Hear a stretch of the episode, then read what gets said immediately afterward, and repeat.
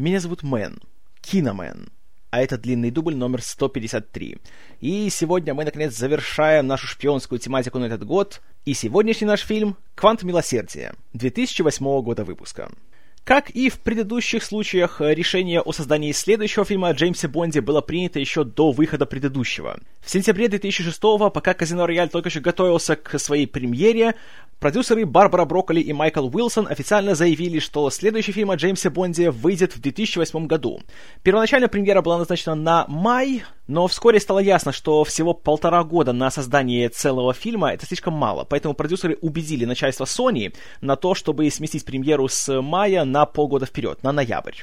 Также осенью 2006 было сделано два интересных заявления. Первое — это то, что сюжет фильма будет основан на оригинальной идее продюсера Майкла Уилсона, и как он заявлял, что для него главным источником вдохновения стала не столько э, современная ситуация в мире, сколько классический фильм Романа Поланского «Китайский квартал». В частности, его идея о том, что если ты управляешь водой, то ты управляешь судьбой целого общества. А также было сделано очень-очень неожиданное заявление о том, что Бонд-22 будет прямым продолжением фильма «Казино Рояль», чего ранее в Бондиане никогда не практиковали. В ноябре 2006 как вы помните, вышел на экраны «Казино Рояль», стал сенсацией, собрал тонну денег, возродил Бондиану и, следовательно, продюсеры вздохнули с облегчением и взялись за Бонда 22.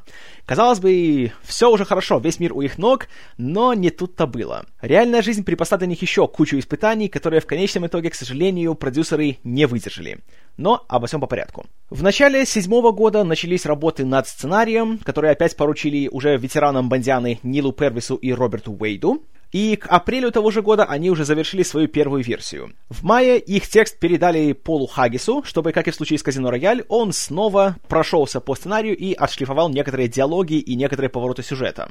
Параллельно шли поиски нового режиссера, потому что Мартин Кэмпбелл, как и раньше, не желал снимать два фильма о Бонде подряд и предпочел снимать э, киноверсию мини-сериала «Край тьмы», который в свое время принес ему первую популярность в мире. И этот фильм у нас получил название «Возмездие» с Мелом Гибсоном в главной роли. А Брокколи и Уилсон стали искать себе нового постановщика.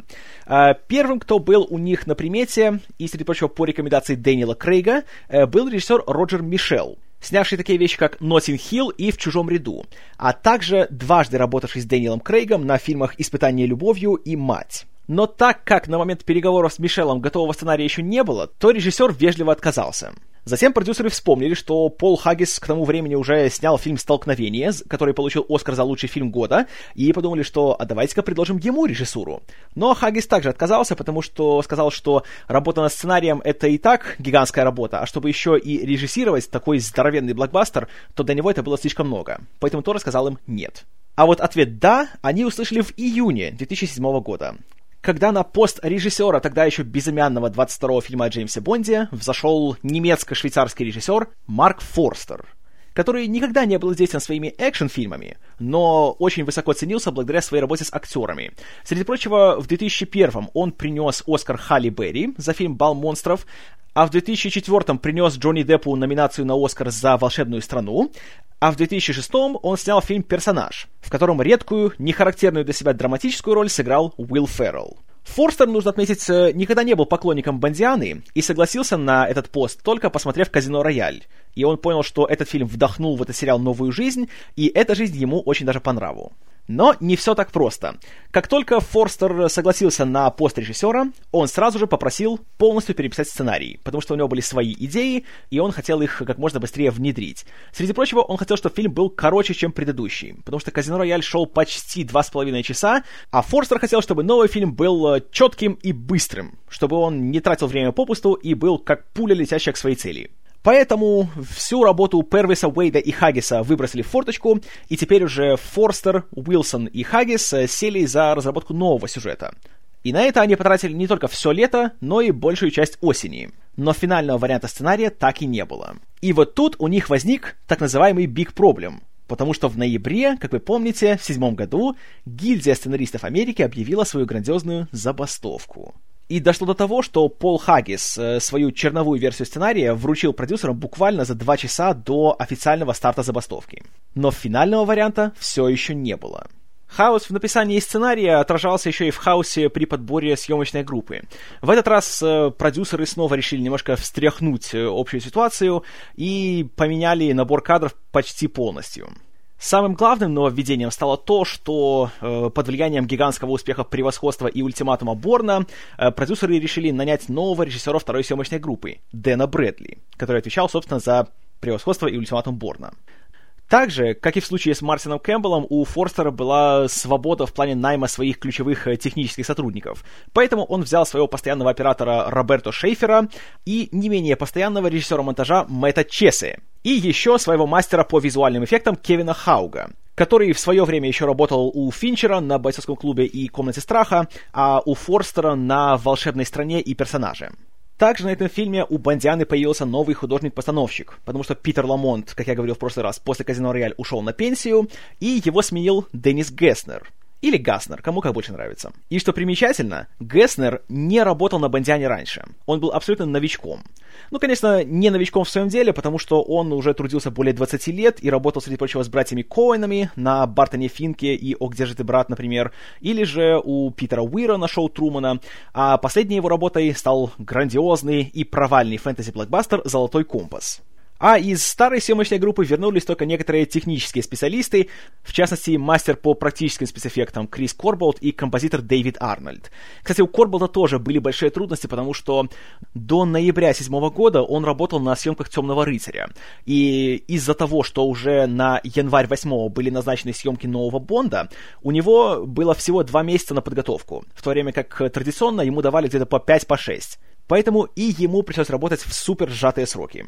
И, кстати, примечателен тот факт, что еще до того, как сценарий был готов, уже в июне седьмого года были проведены первые очень коротенькие съемки второй съемочной группы, когда минимальная съемочная группа отправилась в Италию, в город Сиена, чтобы там заснять э, местное событие, большие конные скачки, которые происходят только раз в два года.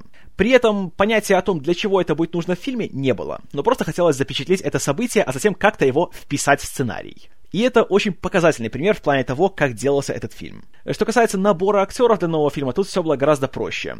Осенью седьмого года было объявлено, что, разумеется, Дэниел Крейг снова будет играть Бонда, у него был контракт на три фильма, а также вернутся Джеффри Райт в роли Феликса Лайтера, Джуди Денч в роли М, и, что интересно, Джан Карло Джанини в роли Рене Матиса на роль подруги Бонда из нескольких сотен э, моделей, актрис, певиц и кого еще угодно отобрали девушку из Украины по имени Ольга Куриленко, которая обрела известность после того, как Люк Бессон дал ей одну из главных ролей в позорной экранизации серии видеоигр Hitman, которая также вышла осенью седьмого года. Роль другой подруги Бонда получила гораздо менее тогда еще известная, не особо раскрученная британская актриса Джема Артертон. А на роль злодея был взят э, известный у себя на родине французский актер Матье Амальрик, который на тот момент как раз собирал хвалебные отзывы благодаря своей главной роли в фильме Джулиана Шнабеля «Скафандр и бабочка».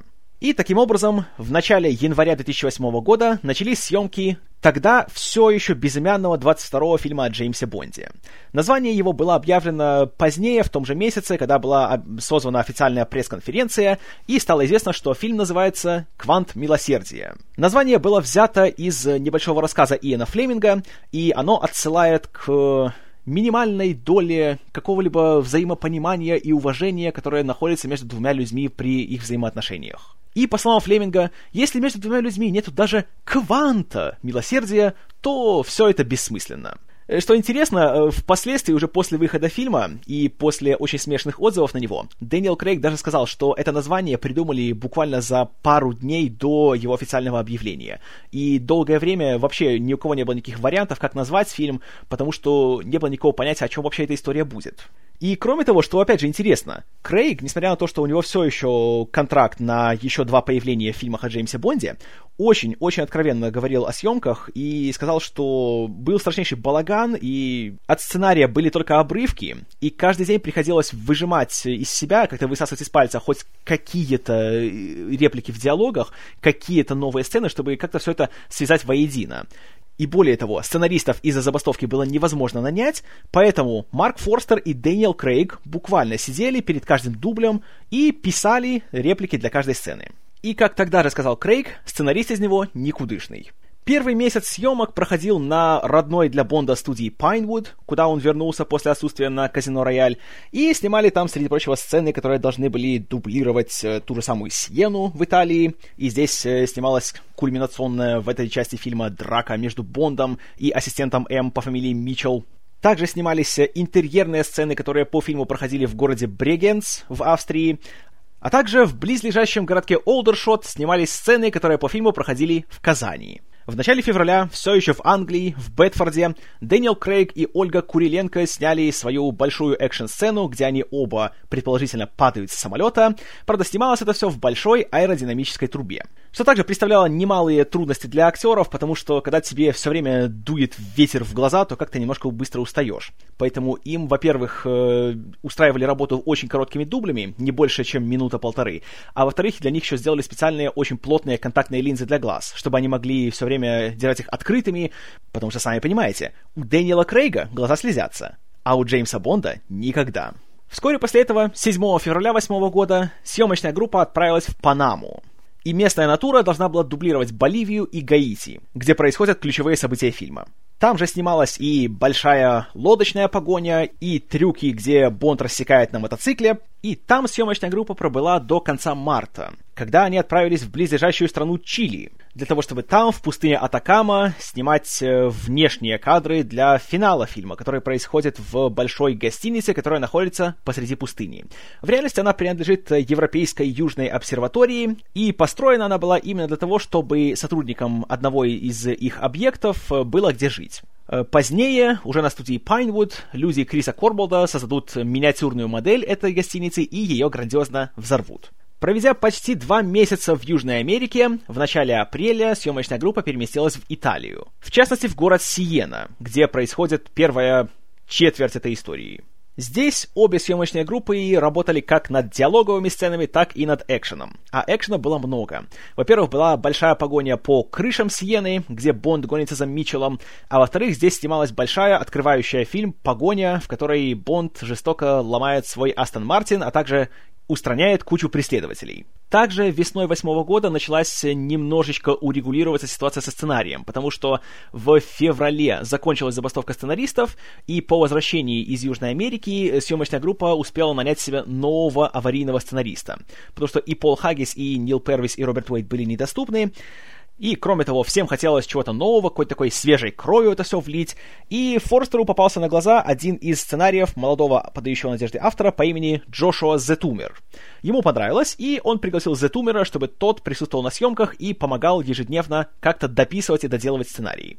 Так и случилось. И также, как рассказывает Крейг, именно из-за забастовки и из-за того, что они не могли разработать сценарий в первоначальном виде, то поэтому «Квант милосердия» и получился в такой большой мере прямым продолжением «Казино Рояль». Потому что, как он говорит, в оригинальной версии Первиса, Уэйда и Хаггиса э, были некоторые элементы, которые продолжали историю «Казино Рояль», но в целом история была уже более новой и более самостоятельной. А так вот пришлось работать с тем, что есть. И, среди прочего, была очень сильно изменена кульминация фильма, которая в версии Хаггиса проходила в Нью-Йорке, в штаб-квартире ООН, и там Бонд выслеживал э, кучу всяких э, вражеских оперативников, подслушивая их э, переговоры и меняя частоты. А также, среди прочего, э, в сюжете был тот элемент, что у Весперлинд, оказывается, был ребенок. И по сюжету Бонд находил его, и у них была пара очень тяжелых эмоциональных сцен. Но от всего этого было решено избавиться. А сцену с ООН решили поменять на сцену, которая происходит в опере в городе Бригенц, Австрия, куда съемочная группа переместилась в начале мая. И тут Бонд также подслушивал переговоры своих врагов и затем устраивал большую перестрелку во время исполнения оперы «Тоска». А в середине июня, наконец, все вздохнули с облегчением, когда последний кадр был снят, и фильм перешел уже в стадию постпродакшена, то есть сведения звука, написания музыки и, самое главное, монтажа. Казалось, худшее позади, теперь можно уже расслабиться и нормально доделать фильм. Но и здесь все пошло не так, как хотелось. Э, вместо привычных 15 недель для монтажа, которые были у Форстера на всех его фильмах, здесь было всего 5. И Мэтт Чессе с работой банально не справлялся.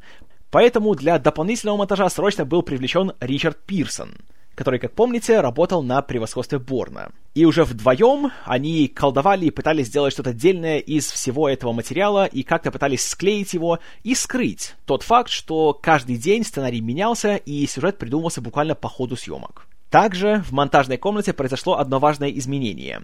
Была изменена концовка фильма которая, по словам Форстера, не завершала бы эту историю, а превращала бы «Квант милосердия» во вторую часть в трилогии. И все обрывалось бы на самом интересном моменте, и у продюсеров уже не было бы другого выбора, кроме как сделать следующий фильм еще одним прямым сиквелом. Но, учитывая общую ситуацию, от этого они отказались. Наконец, в прокат фильм вышел, как и планировалось, в ноябре 2008 года, и если в финансовом плане прошел он довольно хорошо, благо что теперь практически все зрители ждали его с нетерпением, и несмотря на свой разросшийся до 200 миллионов долларов бюджет, фильм э, все равно стал хитом, хотя, что интересно, успех «Казино Рояль» не совсем повторил, и собрал по миру в сумме 576 миллионов долларов отстав лишь немного от 600 миллионов, которые собрал Казино Рояль. Ну а вот в плане отзывов, как от критиков, так и от рядовых зрителей, так и от э, верных фанатов Бонда, то здесь, конечно, Кванту Милосердия надеяться было не на что. По большей части отзывы были либо посредственными, либо стопроцентно негативными. И жаловались на многое, в первую очередь на то, как сделаны экшн-сцены. Обилие ручной камеры, рваный MTV-шный монтаж и полная неразбериха. Также еще больше, чем «Казино Рояль», фильм критиковали за отсутствие классического духа Бонда, за невнятного злодея и за почти полное отсутствие какой-либо интриги. И как бы я не любил Джеймса Бонда, и как бы я не хотел возразить э, всей этой критике, но я не могу, к сожалению. «Квант милосердия» после такого шикарного «Казино Рояль» это, конечно, было страшнейшее разочарование. И понимая, что что-то здесь не так, с самых первых сцен фильма, когда после логотипа в студии снова нету кадра с видом из дула пистолета, ну, я, значит, подумал, что, а, нет в начале пролога, значит, наверное, будет в конце пролога. И мы находимся где-то в Италии, на морском побережье, приближаемся к какому-то туннелю, где едут какие-то машины. И тут вдруг ни с того ни с сего такой плавный, красивый кадр, такая панорама, снятая с вертолета, превращается в хаотичную нарезку абсолютно неразборчивых крупных планов, которые длятся меньше, чем, я не знаю, одна сотая секунды, и мы улавливаем, что есть Астон Мартин, есть Бонд за рулем, и за ним кто-то гонится. Периодически нам показывают такие кадры где-то так по секунде, где мы видим, что вот есть Астон Мартин, есть какой-то грузовик, есть какие-то черные Альфа Ромео, которые за ним гонятся, и там есть люди с автоматами. Но это все, что можно разобрать. И ближайшие пять минут смотришь, и фильм просто штурмует твои глаза и уши кучей шумов, немножко музыки Дэвида Арнольда, но абсолютно неясно, где кто находится, почему кто за кем гонится. Конечно, если ты смотрел Казино Рояль, то знаешь, что, а, ну понятно, у него мистер Уайт в машине, и люди мистера Уайта гонятся за Бондом. Да. Но если этого не знаешь, то смотришь и только чешешь затылок. И сцена, во-первых, она отвратительнейшим образом смонтирована, она бестолково снята, и смотрится как просто банальная, абсолютно необдуманная копия любой погони из фильма о Борне, только плохо сделанная. Такое чувство, что Дэн Брэдли просто остался верен Барниане, и когда его взяли на фильм о Бонде, он стал таким двойным агентом. Мол, хорошо, я сниму вам погоню. Только я сделаю такое, что все будет плеваться и говорить, что у Борна было лучше. Также большая проблема этой погони в том, что почти все машины выглядят одинаково. По крайней мере, преследователи Бонда все на одинаковых Альфа-Ромео, и не знаешь, сколько их, кто за кем едет, кто где находится, потому что кроме Бонда мы ни одного лица не видим. И когда от какой-то из машин он избавляется, во-первых, это происходит супер быстро, что даже не успеваешь оглянуться. Буквально моргнешь и пропустишь важный кадр. И опять же, из-за вот этого дебильного монтажа абсолютно не получается никак оценить отличнейшие каскадерские трюки. Потому что, как всегда, каскадеры здесь работают на все сто. Да, есть, конечно, кадр, где одна из машин слетает с обрыва, и мы видим таким красивым общим планом, как она падает и разбивается. Хорошо, но потом опять возвращаешься в эту дебильную нарезку и не понимаешь, что к чему. Какого-то одного стиля здесь нету. В превосходстве Борна, помните, я вам уже рассказывал, что у Брэдли была такая цель, что мы смотрим только за Джейсоном Борном. Мы все время с ним, и мы видим только то, что видит он. Поэтому, если вокруг него что-то происходит, но он не смотрит на это, то и мы на это не смотрим. Здесь же получается, с чьей точки зрения мы смотрим на то, как машина падает? Получается, что с ничьей. Тогда почему мы только этот кадр видим так хорошо и красиво, а все остальное мельтешит и абсолютно неразборчиво? Вот это, конечно, большой-большой промах. Ну и, конечно же, есть логическая дыра. А, если люди мистера Уайта знают, что мистер Уайт находится в машине Бонда, почему они все время стреляют по ней? Неужели они не понимают, что если стреляешь туда, где находится твой начальник, то ты можешь попасть в своего начальника? Нет? В общем, где-то минут пять Бонд удирает на Астон Мартине, попутно лишая Астон Мартин своей водительской двери. Они заезжают на какой-то карьер, там еще и полиция подключается к погоне, но Бонд, конечно, всех обставляет, всех уничтожает и приезжает в город Сиена, что находится в Италии. Заезжает в какой-то туннель, где его уже ждут люди из Ми-6, выходит из машины, открывает багажник, где лежит мистер Уайт. И я сначала смотрел, я думал, что, а, понятно, здесь будет кадр с видом из дула пистолета, потому что у мистера Уайта окажется спрятанный пистолет, он попытается застрелить Бонда, но Бонд будет быстрее. И так мы перейдем к титрам. Но здесь просто Бонд открывает багажник и говорит, пора выходить. Стоп-кадр. Э, э, что? Это фильм о Бонде или, или что это? И мы переходим к нашим титрам, в которых в этот раз целиком и полностью все сделано из компьютерной графики, и это видно, все какое-то такое обтекаемое, гладкое и блестящее. И титры, что интересно, опять состоят из э, Дэниела Крейга, который все время стреляет и ходит по пустыне. И в пустыне, среди прочего, мы уже снова видим наши пресловутые обнаженные женские силуэты. Но что-то здесь не так. Как-то выглядит непривычно, как-то не по-бондовски. Как будто поменяли вообще всю стилистику и весь подход к созданию такой сцены. Все такое какое-то однообразное, и кажется, что они повторяют один и тот же кадр просто 15 раз подряд. Но проходит минута, и я понимаю, в чем дело. Титры не делал дизайнер Дэниел Кляйнман — а делала целая группа дизайнеров под названием MK12, которых кто сюда привел? Правильно, режиссер Марк Форстер, потому что для него они сделали титры для персонажа. И их участие здесь было ошибкой, потому что не смотрится. Не по-бондовски, а просто как-то... Опять смотрится как какая-то имитация Бонда. Это как подделка на Джеймса Бонда, в которую каким-то чудом попал Джеймс Бонд. И, кроме того, на титрах звучит наша новая песня, которая, как и в Казино Рояль, имеет название, которое не совпадает с названием фильма. Называется она Another Way to Die. Написал ее замечательный музыкант Джек Уайт, половина э, дуэта The White Stripes. И он эту песню исполняет в дуэте с прекрасной певицей Алишей Киз. И это первый случай в истории Бандианы, когда песню исполняет более чем один солист. И скажу вам, я люблю Джека Уайта, я люблю Алишу Киз, я считаю, они талантливейшие музыканты, но здесь вот не получается. Какая-то получается гремучая смесь, э, и в конечном итоге ни его, ни ее не получается нормально оценить, и получается какой-то балаган. И она даже звучит так, как будто это не одна песня, а как будто взяли три отдельных мотива и склеили в один.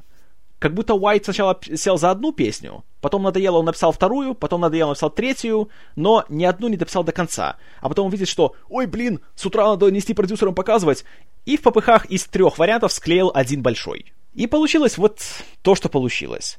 А сочетание, опять же, вокала Джека Уайта и Алиши Киз, знаете, это как, такое сравнение приведу, это как взять пиццу и шоколад.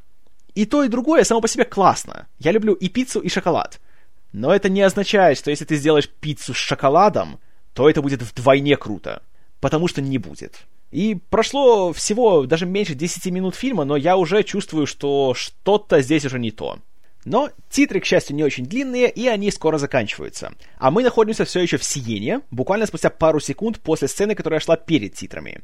И вот опять возникает вопрос, э, нужно ли было титры именно здесь вставлять? Потому что есть еще один момент, он будет позже, и, на мой взгляд, там было бы уместнее. Когда до него дойдем, тогда я вам скажу. Но неважно.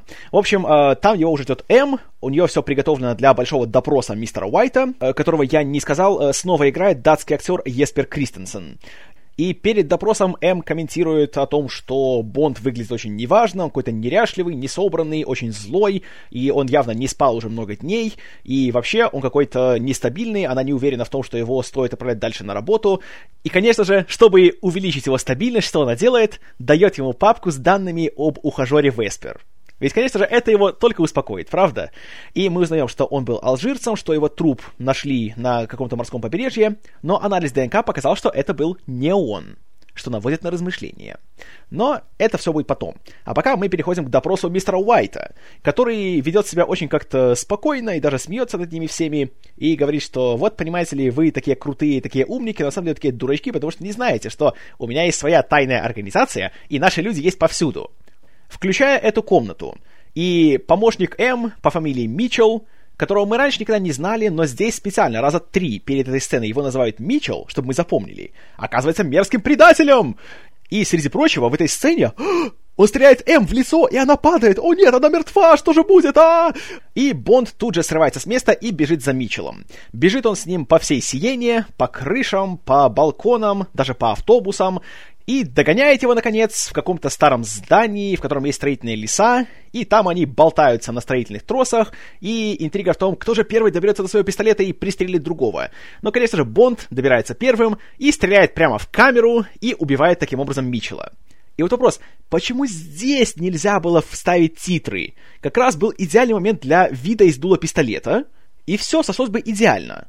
И кроме того, это было бы хорошим завершением всей этой части фильма, которая происходит в Сиене.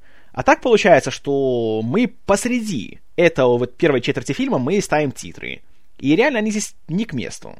Это мне напомнило ситуацию, которая была с «И целого мира мало», когда первоначально титры должны были стоять э, посреди всей этой большой открывающей сцены, после того, как Бонд возвращается из Испании обратно в Англию. Но потом их переместили и поставили уже по завершении погони на Темзе. Это смотрелось лучше, смотрелось более как-то впечатляюще. А здесь получилось ни нашим, ни вашим. Ну и, конечно, я молчу о том, что вся эта погоня по крышам, она была бы шикарной, потому что видно, что каскадеры молодцы, они старались, они, знаете, не халтурили, но черт побери, здесь ничего нельзя рассмотреть. Камера все время трясется, и в секунду миллион склеек, и так секунд спустя 40 ты уже смотришь на часы и ждешь, когда они уже закончат бегать наконец-то. Потому что от всего этого постоянного мельтешения просто устаешь. И самое главное, ты ни черта не понимаешь, на что ты смотришь и что происходит. А когда ты не понимаешь, то тебе становится все равно. А когда все равно, то ты ничего не чувствуешь. И получается, что смотря фильм, ты просто тратишь время впустую. Но это я отвлекся. Итак, Бонд убивает Митчелла, и таким образом от него уже ничего не узнать, а мистер Уайт ускользает. Бонд возвращается обратно в Лондон, где вместе с М, которая оказывается живой, они обыскивают квартиру Митчелла. Так, подождите. М стреляли в лицо, и она упала. Каким образом она осталась живой? Оказывается очень простым. Если вернуться в ту же сцену, где в нее стреляли, и буквально покадрово посмотреть эту сцену, потому что по-другому не заметишь, то можно увидеть, что рядом с ней стоит штатив, на котором держится капельница, и пуля попадает именно в этот штатив.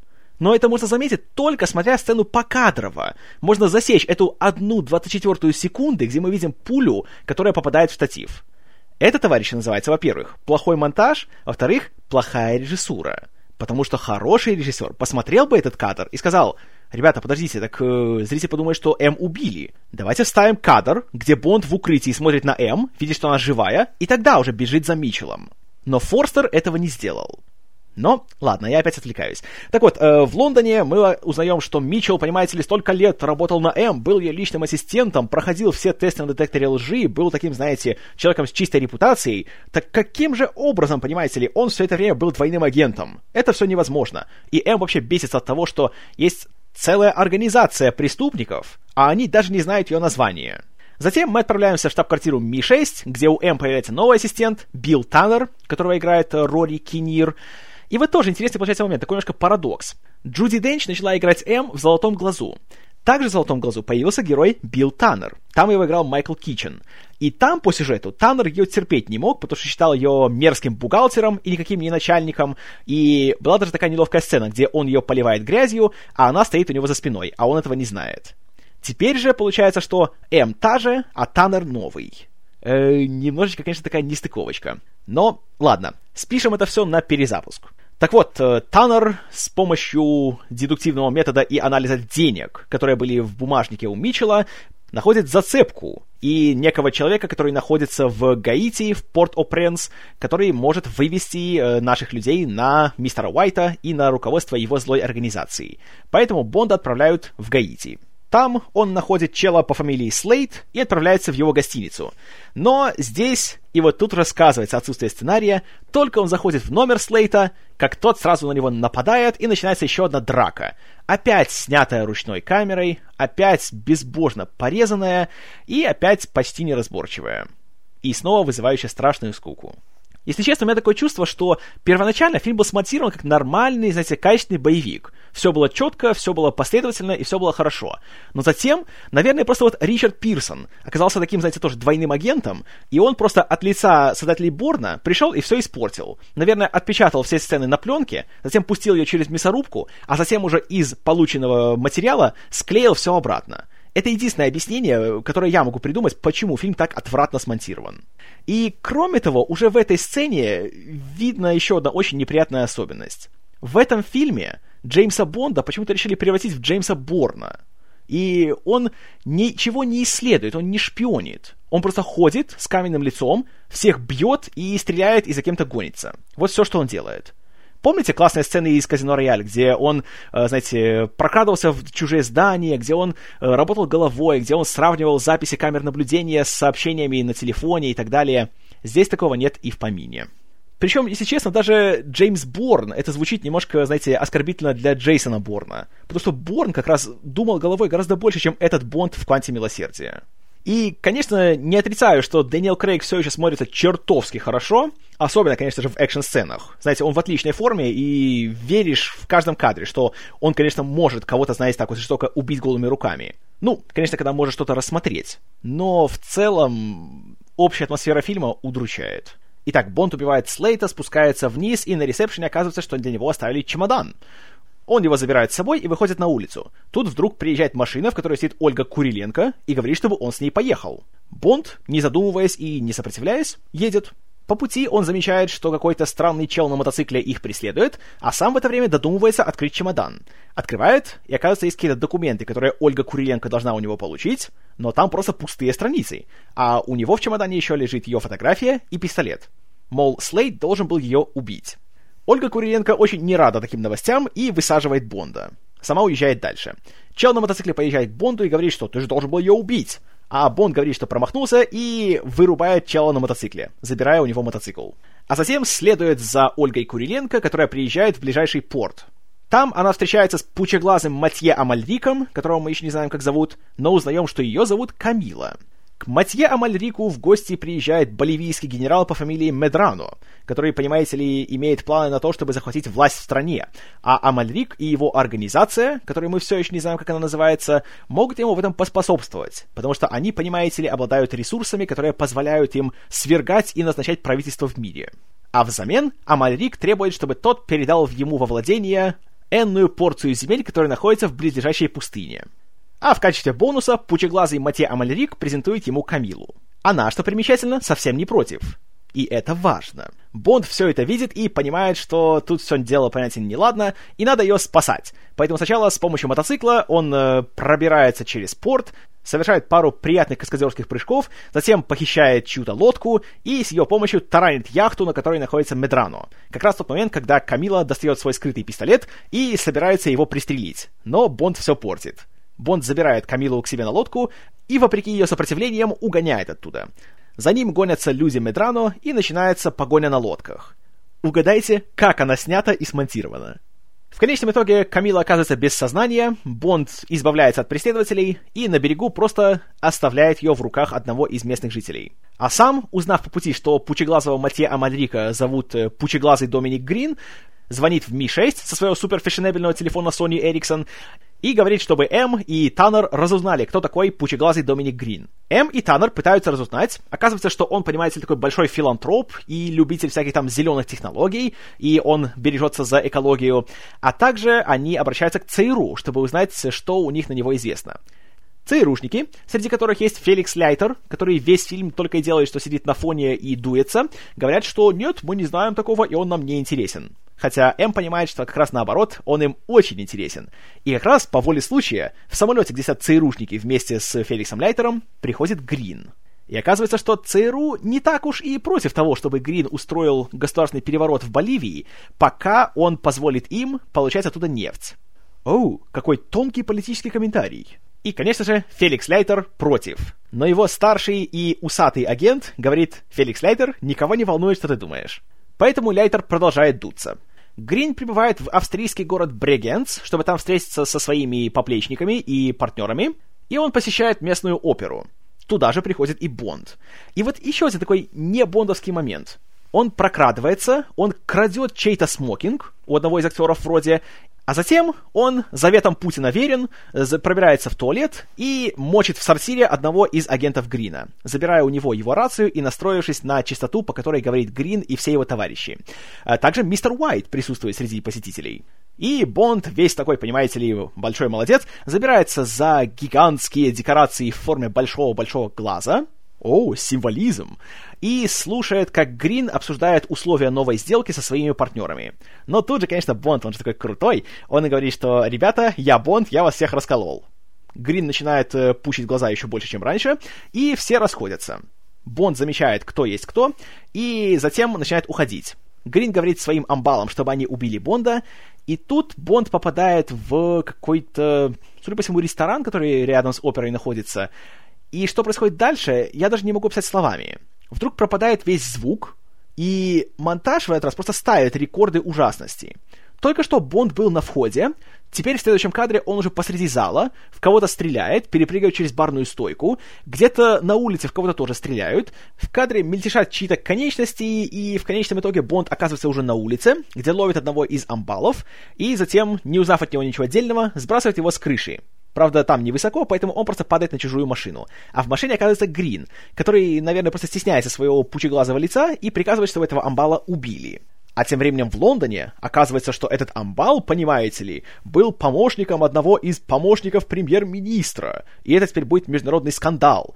И из-за этого Бонда опять, понимаете ли, объявляют врагом народа, аннулируют все его кредитные карты, а министр иностранных дел даже вызывает М к себе и говорит, что, понимаете ли, она должна взять Бонда под стражу, иначе ЦРУшники его убьют. И все из-за какого-то амбала, которого мы видели полторы секунды на экране. Окей. Okay. Таким образом, теперь Бонд, понимаете ли, один против всех, и хотя у него больше нету ни денег, ни связей, ни тем более фальшивых паспортов и кредитных карт, но каким-то образом он добирается до Италии, и там приезжает на виллу Рене Матиса. И что интересно, Матис при встрече не бьет Бонда в лицо, потому что Бонд ведь совсем, знаете, не подверг Матиса страшным пыткам на протяжении долгого времени. Более того, пока мы находимся на вилле, мы узнаем, что Матис был невиновен. Э, что? Тогда к чему была фраза Ли Шифра в Казино Рояле о том, что э, друг Бонда Матис — это друг Ли Шифра Матис? Э, я, я не понимаю. Вообще вот зачем было делать такой дебильный поворот сюжета? Почему нужно именно Матиса сюда вводить? Я не знаю, и, простите, если вам так хотелось ввести Джанкарло Джанини в сюжет, придумали бы лучше другого персонажа. Пусть бы у него был брат-близнец. Это было бы логичнее, чем то, что показывает здесь. Так вот, Бонд каким-то чудом убеждает Матиса, чтобы тот помог ему добраться в Боливию, в город Ла-Пас, куда они вместе прибывают, и там же в аэропорту Бонда встречает сотрудница местного британского консульства по имени Филдс и ее играет очень симпатичная Джема Артертон. Правда, тоже интересно получается. Э, Филдс должна сопроводить Бонда обратно в консульство и вернуть его в Лондон, но при этом она одна, без всякой охраны, и она все время только следует за Бондом, вместо того, чтобы взять его под стражу и, понимаете ли, силой вернуть в Англию. Ну, как и полагается всем сотрудникам любого консульства, правда? Бонд и Филдс и Матис э, селятся в фешенебельном местном отеле, и тем же вечером отправляются на большой званый вечер, который организовывает э, компания Грина. И кого там встречает Бонд? Конечно же, Камилу. И он быстро, не без помощи Филдс, которую раньше уже успел соблазнить, э, спасает Камилу от Грина, который пытается ее то ли изнасиловать, то ли сбросить с балкона, то ли и то, и другое, не в каком порядке. И они вместе уезжают. Конечно же, оставив Филдс там одну. Молодец, Бонд. По дороге их останавливает местная полиция, которая требует, чтобы Бонд открыл багажник, где, оказывается, лежит бездыханный Матис. Э, что? Пока Бонд пытается его достать из багажника, полиция открывает огонь, а Бонд использует Матиса как живой щит. Эм, ладно. Э, Бонд устраняет полицейских, а Матис все еще жив.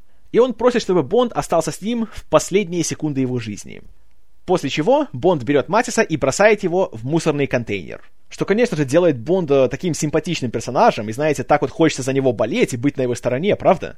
В общем, Бонд и Камила зачем-то всю ночь едут куда-то в пустыню, и следующим утром приезжают на какой-то старый аэродром, где нанимают какой-то очень старый самолет.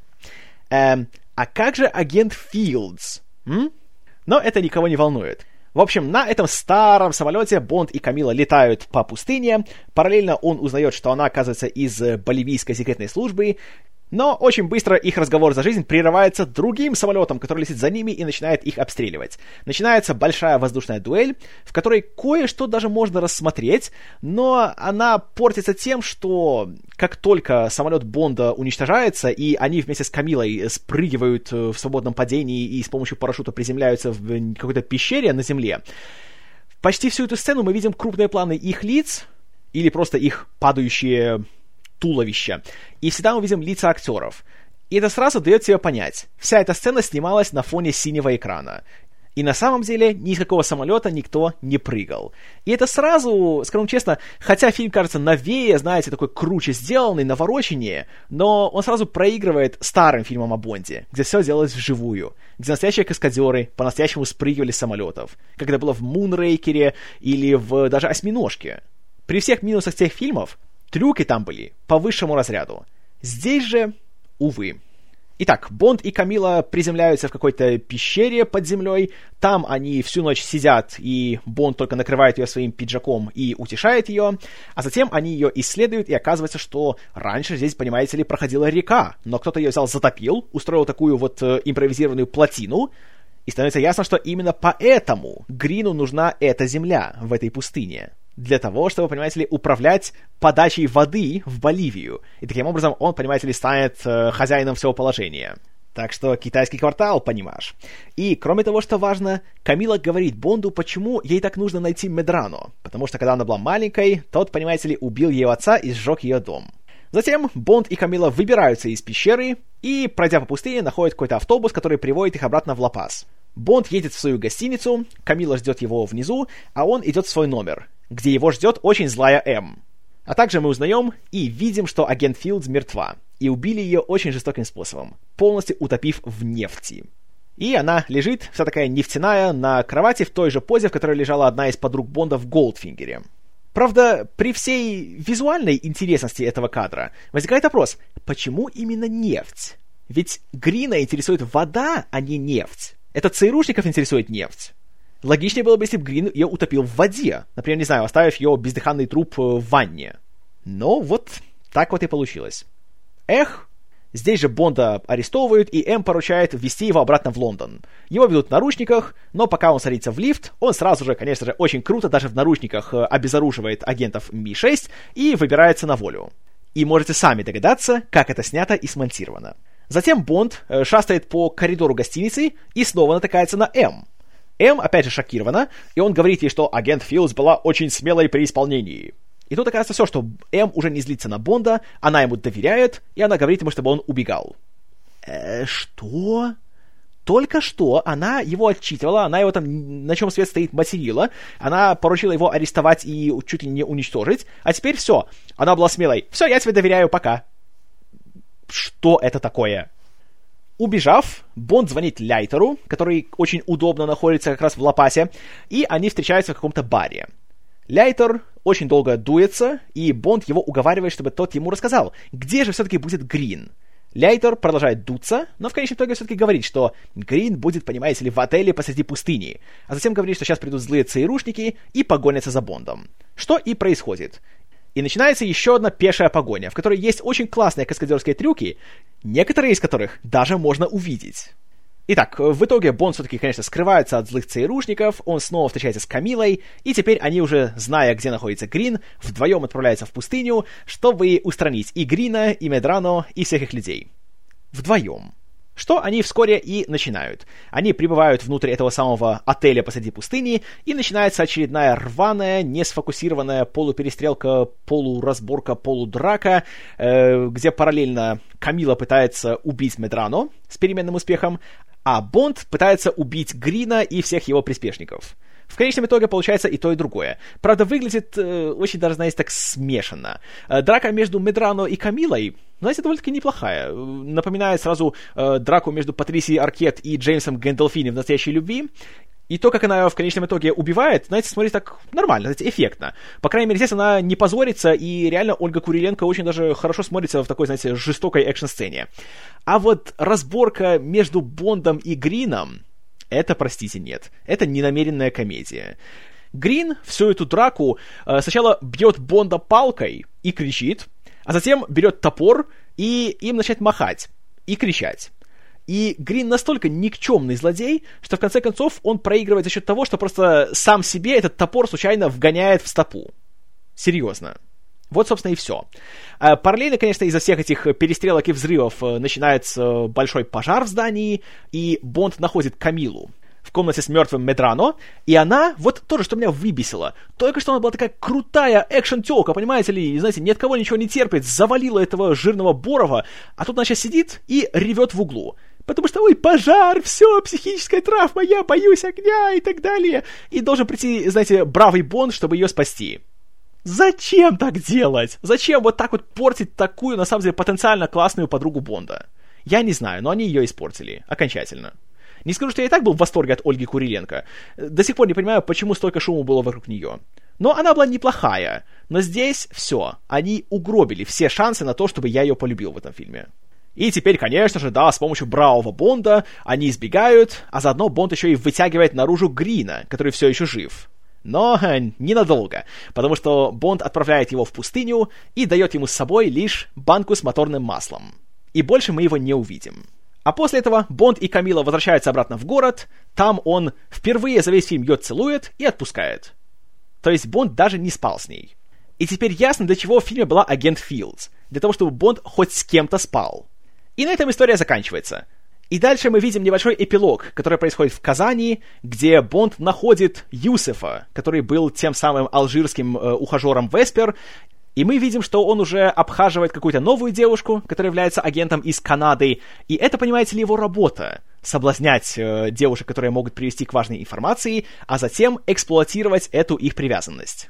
И среди прочего мы видим, что он ей подарил точно такое же ожерелье, как было у Веспер, так называемый алжирский любовный узел, и Бонд понимает, что, понимаете ли, не стоит он того, и просто позволяет Ми-6 его арестовать, и не убивает его. И вот опять же, зачем было вот это так вот делать? Получается, что теперь, зная эту информацию, когда смотришь «Казино Рояль», то героиню Веспер Линд из такой реально интересной, черт побери, сильной, захватывающей, классной героини, такой шикарнейшей подруги Бонда, сделали очередную дурочку. Зачем было это делать? Я не знаю. В общем, Бонд выходит на улицу, там его ждет М, которая говорит, что, понимаете ли, Феликс Лайтер стал новым начальником ЦРУ, а кроме того, она просит, чтобы Бонд вернулся на службу, а он говорит, что он с нее и не уходил. Он бросает ожерелье Веспер на снег, и, мол, все, он ее, понимаете ли, забыл и забил на нее. И просто уходит куда-то в ночь.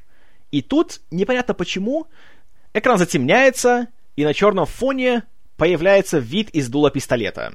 В классической своей форме, стилизованной, не мотивированной тем, что происходит в сцене, и под классическую тему Джеймса Бонда — и сейчас это смотрится просто как издевательство. После всего вот этого вот балагана, который мы смотрели 100 минут, теперь нам показывают единственный по-настоящему хорошо выполненный элемент всего фильма. Единственное, что напоминает, что это все-таки был фильм о Джеймсе Бонде. Да, мы не шутим. Есть такое чувство, что эту сцену поставили в самый конец, на тот случай, если кто-то будет смотреть и плеваться, что он не досмотрит фильм до конца, и он будет просто думать, что «Ой, смотри, какой-то фуфел с Дэниелом Крейгом», и он не будет ассоциироваться у него с Джеймсом Бондом. Это единственное объяснение, которое я могу найти, почему они поставили кадр с видом из дула пистолета в самый конец. И на этом фильм, собственно, заканчивается. А теперь э, момент насчет э, альтернативного финала фильма.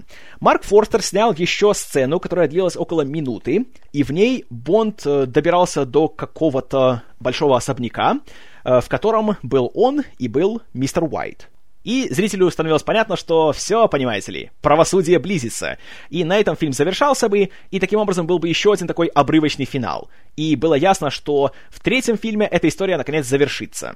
Но продюсеры решили его вырезать. Не возьмусь судить, насколько это было правильно или нет, но скажу, что все-таки стоило как-нибудь, наверное, сделать какую-нибудь еще одну, доснять сцену, где был мистер Уайт, чтобы показать, куда он вообще исчез. Потому что после сцены в австрийской опере мы его больше не видим и никто даже словом не обмолвился, что с ним произошло. Это, товарищи, халтура. Как и сам фильм. Даже если сделать скидку на то, что у них были тяжелые условия на съемках и забастовка сценаристов и все дела, фильм все равно сделан из рук вон плохо. Да, конечно, можно здесь вспомнить о том, что Бондиана всегда старалась следовать каким-то популярным тенденциям, как в кинематографе, так и, в принципе, в мире. И ясно, что теперь фильмы о Борне стали такими популярными, поэтому фильм пытается как-то имитировать их стиль. Но проблема в том, что в Борне был не только стиль, там было еще содержание, которое диктовало использование этого стиля. Бонд — это антипод Борна. Все, что срабатывает в фильме о Борне, в фильме о Бонде смотрится неуместно и притянуто за уши. Так оно выглядит и в «Кванте милосердия». Создатели как будто забыли, для чего вообще Иэн Флеминг придумал Джеймса Бонда. Это фантазия. И что бы ни происходило в фильме, какая бы там жестокость и насилие и издевательство над людьми, все равно в конечном итоге Бонд это персонаж, которым ты хочешь быть. Потому что он носит самые дорогие костюмы, едет на фешенебельных машинах, спит с самыми красивыми женщинами на свете и, не особо напрягаясь, спасает мир. Вот что должно быть. Здесь нету ничего. Здесь есть Дэниел Крейг, который все еще держится молодцом, но с таким сценарием даже он не спасает фильм. Тут есть две подруги Бонда, которые обе, откровенно говоря, никакие. У одной был потенциал, но его запороли в последний момент, а вторая вообще здесь просто заметка на полях. Здесь почти отсутствующий сюжет, и здесь абсолютно никчемный злодей. Матье Амальрик просто ужасен. И как персонаж, и в плане своей актерской игры, которая сводится к тому, что он пучит глаза. Вот все, что он делает. И еще одна проблема. Даже если бы экшн-сцены были сняты качественно, они все равно какие-то заурядные. Просто куча погонь. Вот и все. Все выглядит, опять же, как-то вымучено и банально. Не впечатляет ни масштабами, ни постановкой, ни ничем. И вот так и весь фильм. К сожалению, после такого шикарнейшего перезапуска в виде Казино Рояль получается вот такой вот большой провал. Моя оценка фильму 3 балла из 10. Увы, получился один из худших фильмов о Джеймсе Бонде. Не рекомендую ни в коем случае. И на этой, к сожалению, очень безрадостной ноте пока что подходит к концу наша серия подкастов о Джеймсе Бонде. И я думаю, самое время пока что подвести некоторые промежуточные итоги всей серии. Uh, меня много спрашивали, кого я считаю лучшим Бондом, какой фильм мне больше всего нравится и тому подобное. Uh, скажу так, uh, в принципе, у каждого Бонда есть какие-то положительные черты, ну, кроме Джорджа Лезенби. Поэтому я не могу сказать, что вот какой-то один мне нравится больше. Я бы хотел расположить всех Бондов просто в порядке убывания моих симпатий к ним. И список получается такой. Дэниел Крейг, Тимоти Долтон, Шон Коннери, Пирс Броснан, Роджер Мур, Джордж Лезенби. Что касается моих любимых фильмов о Бонде, как я уже раньше говорил, какой-то один здесь выбрать невозможно, потому что они снимались в разное время, э, в разных ситуациях, с разными подходами и для разного зрителя. Поэтому нельзя объективно их э, вот именно сравнивать друг с другом. Поэтому я отобрал пять фильмов, которые я считаю таким золотым запасом о Джеймсе Бонде, и которые, если даже вы не фанат, то которые все равно стоит посмотреть, просто чтобы знать, что это такое. Эти фильмы — это Голдфингер, Шпион, который любил меня, оба фильма с Тимоти Долтоном, Искры из глаз и Лицензия на убийство, а также Казино Рояль. Что касается подруг Бонда, то тут однозначно очень простой выбор, я думаю, очень предсказуемый. На мой взгляд, самая лучшая была Веспер Линд из Казино Рояль. Что касается лучших злодеев, тут я отмечу трех. Это Франц Санчес из «Лицензии на убийство», Алек Тревельян из «Золотого глаза» и Ле Шифор из «Казино Рояль». В плане злодейских прихвостней есть э, два моих больших любимца. Самый-самый это, конечно же, Челюсти из Шпиона, который любил меня, и Мунрейкера. А на втором месте, точнее на полуторном, потому что я их обоих безумно люблю, и ради них я не пожалел того, что смотрел этот фильм. Это Мистер Уинд и Мистер Кид из «Бриллиантов навсегда».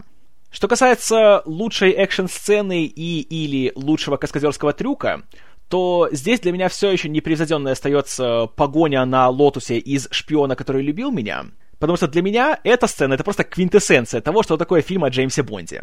А в плане каскадерского трюка, Тут я даже затрудняюсь, потому что их есть очень много, но, наверное, два из них, которые лично меня больше всего впечатляют каждый раз, когда я смотрю, это, конечно же, прыжок с утеса в прологе шпиона, который любил меня — этот длиннющий дубль того, как каскадер падает, падает, падает и падает, а затем открывает парашют. А второй — это тоже, как ни странно, большое падение. Начало «Золотого глаза». Самый первый кадр, где Бонд спрыгивает с этой гигантской плотины. На банджи, и опять же, камера непрерывно следит за его прыжком, и он падает и падает и падает. Вот это, конечно, сцены, на которых у меня просто челюсть отвисает до пола. Лучший Бонд-мобиль. Тут, конечно, в первую очередь приходит Aston Martin DBS из Казино Рояль, но я не думаю, что его можно считать бонд-мобилем, потому что реально он не, имеет никаких дополнительных функций, кроме, конечно, очень классного скользящего бардачка и встроенного дефибриллятора. Но реально просто это скорее просто очень-очень-очень классная машина, которую просто хочется себе. А вот именно в чистом виде бонд-мобиль.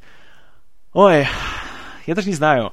Конечно, есть Aston Martin DB5 из Goldfinger, с его меняющимися номерами, встроенными пулеметами, э, всякими там локаторами и, кроме того, конечно же, кнопкой катапультирования пассажира, встроенной в рукоятку коробки передач.